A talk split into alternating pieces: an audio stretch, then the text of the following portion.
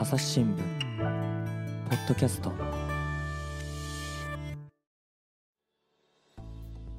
朝日新聞の岸上渉です、えー大阪北新地の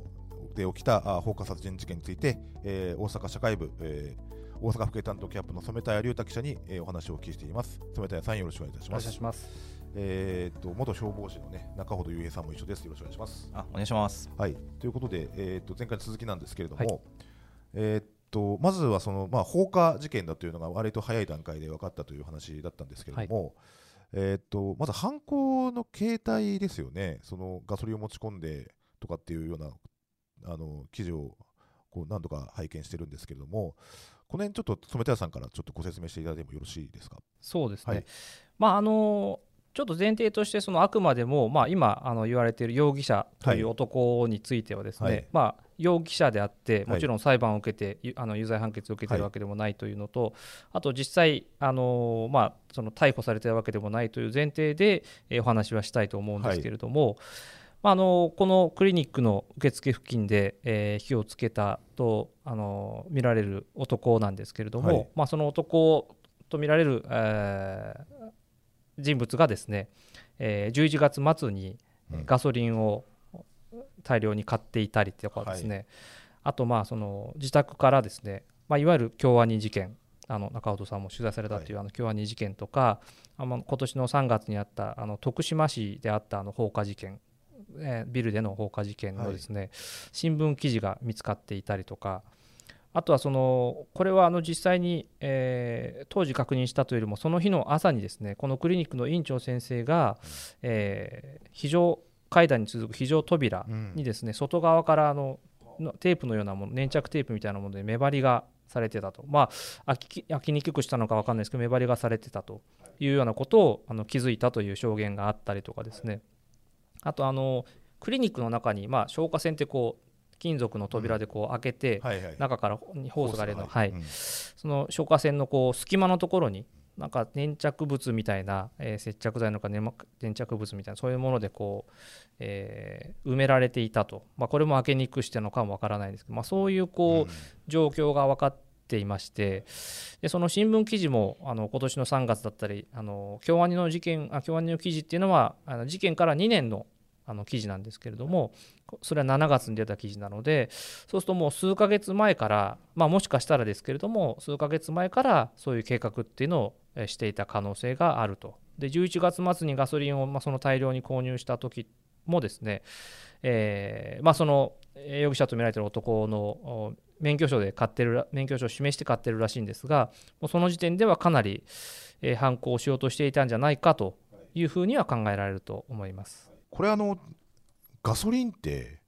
あのガソリンスタンドで給油をすると分かるんですけどなんかこう簡単に買えないイメージがあったんですけど中野さん。あそうですね。けどあの使用目的とか告げたらあの今でも小分けですか？はい。あの持って帰れるようですので、はい。ちょっと私は持って帰ったことないんですけど、はい。用事ないですもんはい。ね持って帰ったことないんですけど、はい。持って帰れるようなので、はい。けど確かにまあすそこもまあし今回焦点にはなってたんですけど、うん。やっぱりその規制かけるってなると普段その例えばバイク乗ってる人とかうん。あはやっぱり小分けにしたガソリンが必要でしょうし、あ長距離とか走るときにですね、そういね。う人も必要でしょうし、はい。そういうところにも影響が及ぶので、はい。また今後のその議論にはなるのかなと思いますね。なるほどですはい。ね。えー、と梅さん、その容疑者と見られる男の話に戻るんですけども、はい。染田屋さんあの、かなりし周到に用意をしていたっていう状況が伺えるなというような感じかと思うんですけど、そうですね、はい。あのーまあ、先ほどのそのガソリンの購入だとかその新聞記事だとかそうやっぱり時間をかけて、はい。でしかもその消火栓っていうのはクリニックの中にあるので、まあ、もしその本人がそういう詰め物をしたんだとしたら、まあ、おそらくクリニックが空いてる時間に事件より前にクリニックを訪れた時に何かしらの工作をしている可能性もあるのでありますよね。んんん。そうするともうその時点で何かしら火をつけるというようなことも考えたのかもしれないと言えると思います。でこの、えー、と谷本森尾容疑者でしたか、はい。でこのこちらのクリニックの患者さん、まあ、患者さんだったというか、患者さん、そのそこの診察券も見つかったとかっていう話も、そうですね、はい。あのーまあおそらくその本人が火事の後に搬送えーストレッチャーかなんかに搬送されるときに落ちたんじゃないかと言われてるんですが財布が見つかって、はい。えーそのクリニックの中でですねはい敷地内で、うんうんでその中に、まあ、あの谷本容疑者のお免許証と、お本人の、えー診察券このクリニックの診察券が見つかったと。であのその谷本容疑者が、えー滞在してたと見られる、まあ、この現場から3.5キロぐらい離れた場所にですね、はい。民家のところには、まあ、このおクリニックがあの処方した薬のあの袋も袋というかその書類もあったということなので、うん。えーまあ、このクリニックに通った患者さんだったのは間違いないだろうというふうに見られています。でこのクリニックのですね院長さん亡くなられているという亡くなられたという記事も読みましたけども西澤幸太郎さんというお名前でした。あのなその時の記事が、ね、非常にこう志を持ってこうなんかあえて北新地っていう場所でこうクリニックを開いたっていう記事を読んだんですけれどもどのような人だったんですかね？そうですね、はい。あの私自身も、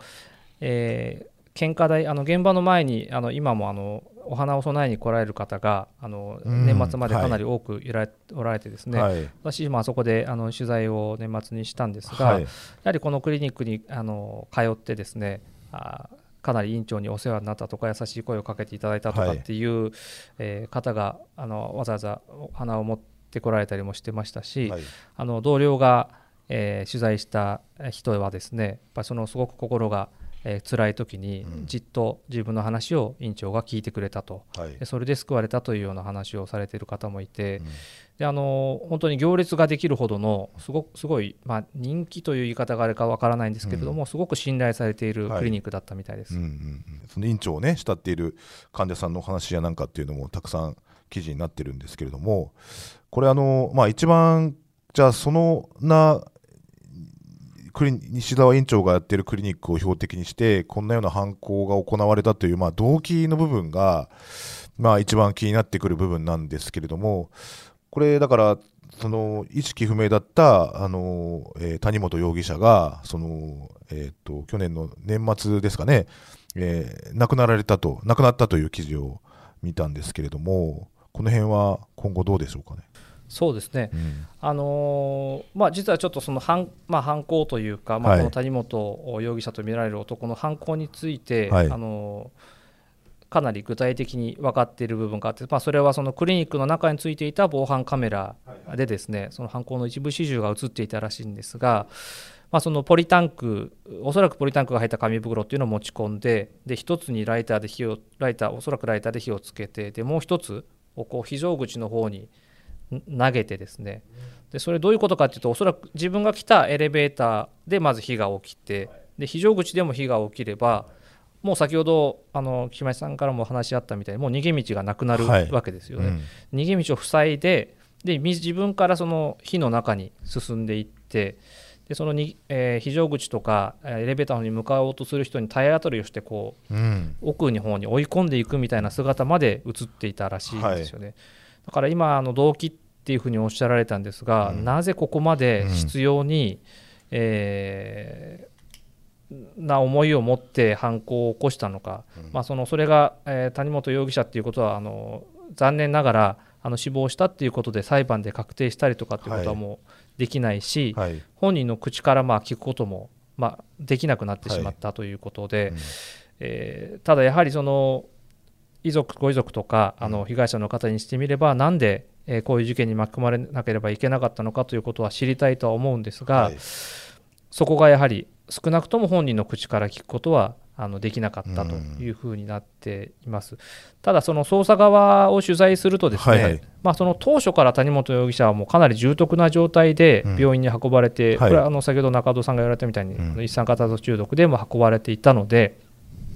まあ、本人の供述いわゆるその本人が喋ったことがなくてもちゃんと事件として組み立てられるように捜査はしていると。はい。だからあの死亡したからといって、えーあの事件捜査があのこうかなり影響を受けるってことはないとは言ってたんですが、はい。やはりその捜査幹部とかに話をしてるとやはりこんなに大きい事件で本人の口から、うん。えー何かを喋ってほしかった、はい。なぜやったのかどういう背景があったのかを喋ってほしかったと。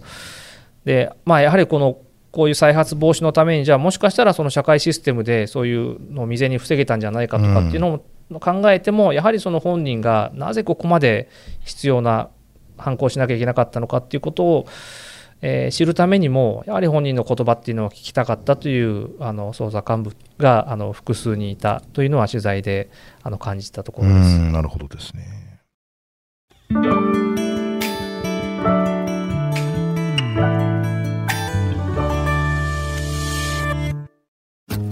ながら聞きできるポッドキャストって私の生活スタイルにちょうどいい。朝日新聞のニュースレターに登録すると編集者が厳選したニュースがメールで届くよ。思いがけない話題にも出会えるよね。ちょっと新しいニュースの読み方。朝日新聞。前回ですね。そのえーと、この雑居ビルでのこの火災でこう不適格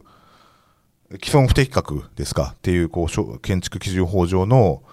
あと違法じゃないけれどもこうやってこういざ一度火が起きたらちょっと逃げ場がないというような建物が実はたくさんあるというようなお話だったかと思うんですけどもこれあの、まあ、雑居ビルってね一口に言ってもそのあの辺、まあ、飲食店とかもあればそのあの辺に限らず日常的に皆さんこう入る入らざるを得ないという要要事はたくさんあるわけでじゃあこのこういう事態が起きた時にどうやって見守ったらいいんだろうかという、まあ、こういうね、その放火の容疑者が、まあ、その、どこにいるかわからんみたいな話をするつもりはないですけれども、あのー、っていう、まあ、どういう状況でね、火が起きるかっていうのは、あまたいろいろさまざまな状況があると思うので、あの、じゃあ、一度火がついてしまったら、じゃあどうやってこう、避難をするかというようなところで言うと、これ中本さん、こう、どういうふうにお考えになりますか？あの通常はですね、はい、あの煙って上に滞留するんで、はい、よくあの言うのがあの口にあのマスクあのハンカチを当てて要するに姿勢を低くして逃げるとかっていうのを皆さんご存知だと思うんですけど、うん、ちょっとあの今回私はちょっとこれ考えていて、うん、ちょっとかなりあの染田屋さんからもご説明があった通り、うん、その非常階段とかのエレベーターの付近でそのガソリンに火をつけたであったりとか、あと邪魔をしたあの避難するのを防いだ、邪魔をしたというようなそういう状況を見るとですねちょっと今回に関してはかなりちょっと避難するのが困難だったんじゃないかと私は思います。であのというのをですねあの京都アニメーションの時にはですねあのその2階の窓からとかも飛び降りる人がいたんですね、はい、それで助かってる方たちもいらっしゃって、うんうん、あのここで大切なのはあの煙っていうのはその上に行くのがすごい早いんですね。うん、なんであの上に逃げるとすぐに煙に巻かれてすぐに一酸化炭素中毒になっちゃうというふうなことが危険性があるんでこういう建物火災の場合にはやっぱりそういう窓とか姿勢を低くして下の階に逃げるとか、うん、そういったことが必要なんですけどちょっと今回のこの状況ではかなり厳しいと。であの消防隊の人はあの面体というそのマスクをつけて火災現場の中に入れるんですけどそれでもこう目の顔の前に手をやっても見えないぐらい煙の中って暗いんですね。でそれは面体をつけててその状況なんですけど、うん、要するにあの一般の人は明太なんか当然つけてませんからであの普通の煙と違って有毒ガスがいっぱいあるんでおそらく目も開けられない状態であとですねそれが黒煙が充満してしまってであので現場もちょっと見に行ったんですけどちょっと窓があのおそらく熱で破れてしまっているような感じを見受けたんでその窓が破れるという状況はもう500度ぐらいになってるんですね、うん、その炎が。要すそういう状況もあってであの窓もその通常の窓みたいにこう開くものじゃなくて、はい、半身になってやっと出れるような窓になってて、うんうんはい、もうその窓からも出れないっていうとなると今回に関しては相当厳しいという印象を持ちましたね。はい、逃げ道を確保するといいますかっていうのがまず第一義的に大事になってくるのかなと思うんですけども。だからそのどこの記事にも書いてあったように思うんですけど、はい、まあ、そういう建物に入った時には、もしここで火災が起きたらどういうふうに逃げようかっていうふうに頭に入れておくこともまた必要なのかなと。けどですねあのやっぱり今回その出口のところで炎が上がってるので、はい、やっぱり炎に生身の人間がその立ち向かっていくかというと、かなりちょっと厳しいのでそこの部分もちょっと今回に関しては相当厳しい状況だったなだろうなっていうふうには想像してますね。だからねね逆側に逃げ道があればっていうふうに思っちゃうんですけどねだからあの辺も建物に囲まれているからなかなか外にもつけづらい行動だったんでしょうしあのー、その辺はそのおそらくもしかしたら容疑者も分かっていてこうやったのかなっていう感じはありますよね。うんはいということで、えー、っとまあ、今後の焦点の話は先ほどお聞きした通りなんですけれども、まあ、だから今、えー、と容疑者谷本容疑者が亡くなってで、まあ、被疑者死亡の形で書類送検という形になるかと思うんですけども、まあ、その時点である程度その犯行のよその捜査としてのその犯行の形態であるとかある程度そのこう状況証拠の積み重ねかもしれないですけども動機の部分っていうのはある程度こう警察の見立てとして出てくる部分っていうのもあるかと思うんですけども。そうですね、うん、あのやはり捜査員というか、まあ、捜査幹部とか捜査員に聞くとあのまあこれだけの事件であったのだから、まあ、書類だけであってもそこにまあ動機を書き込みたいという捜査側のまあ意思はあるけれども、まあ、やはりその捜査の結果として書類をとあの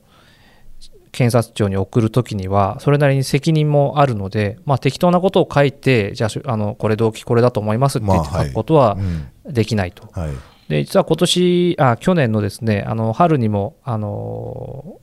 マンションので女子大生があの殺害されるという事件があってですね、え下の階のおそらく下の階の男が、えー、殺害してで自分も家にも火をつけて、えー、自殺したんじゃないかというような事件だったんですがその時も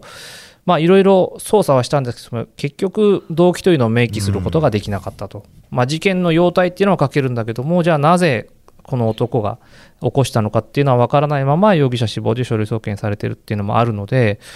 まあ、今回も、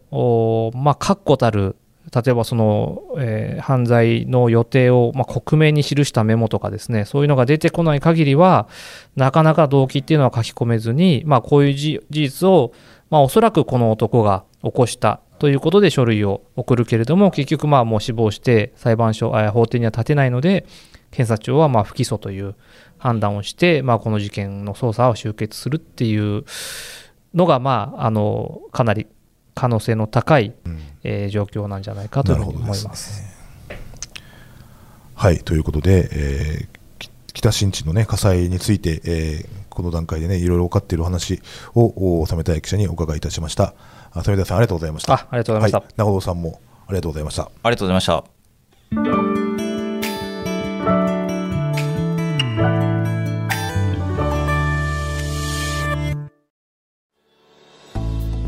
はいということで、えー、まもなく、はい、発生から 1,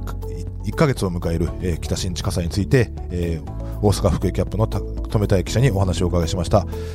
染田さん前回、はい、あのご出演いただいた時はなんか食品サンプルのね、はい、面白いちょっと話をお聞きしたんですけども、はい、最近もなんかそういう柔らかいお話もおかけになってたということで。そうですね、はい、あのこの放火取材の真っ只中に掲載されて、まあ柔らかいってそのそのものも柔らかいあのマシュマロのはい。マシュマロを作り続けている大阪の生野の、えー、製菓会社の話なんですが、うん、もう創業が110年というものすごい歴史のある会社ではい、でその3代目の若い社長が、まあ、いろんなマシュマロってこう安くてあんまり美味しくないって思われてるかもしれないけど、それを変えたいとい。うふうに、あの頑張って商品開発してるってそのうちの1個のフィッシュマロっていうんですけど魚の形をしてこちら今ちょっとちらっと読ませてもらったんですけどこれあれですよその魚の形をしたマシュマロにある加工を施すとなんかぐっと美味しくなるみたいな。これはどういう端緒で見つけた話題なんでしょうあのネットでバズってで結構話題になってるっていう。これなかなか面白いですねこれね。そのそこに技術が詰められてるという。なるほど、はい、という記事をあの書きました。こちら朝日新聞デジタルの、はい、お検索窓の方でねマシュマロと入れれば出てきますかね。はい。わ、はい、かりました。じゃあそういうふうにして、えー、よろしければ、ご覧になっていただきたいと思います、はい、まさしくねあの北新地火災もこの後1か月に向けてね、はい、あのいろんな取材をの進めているということで、えー、そちらの方もまあぜひねお楽しみにしていただきたいなと思います。はい、はい、ということで、えー、朝日新聞ポッドキャスト岸上渉がお送りしました。それではまたお会いしましょう。この番組ではリスナーの皆様からのご意見ご感想を募集しています。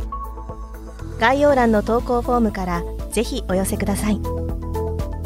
ツイッターやメールでも受け付けています。ツイッターでは番組情報を随時紹介しています。アットマーク朝日ポッドキャスト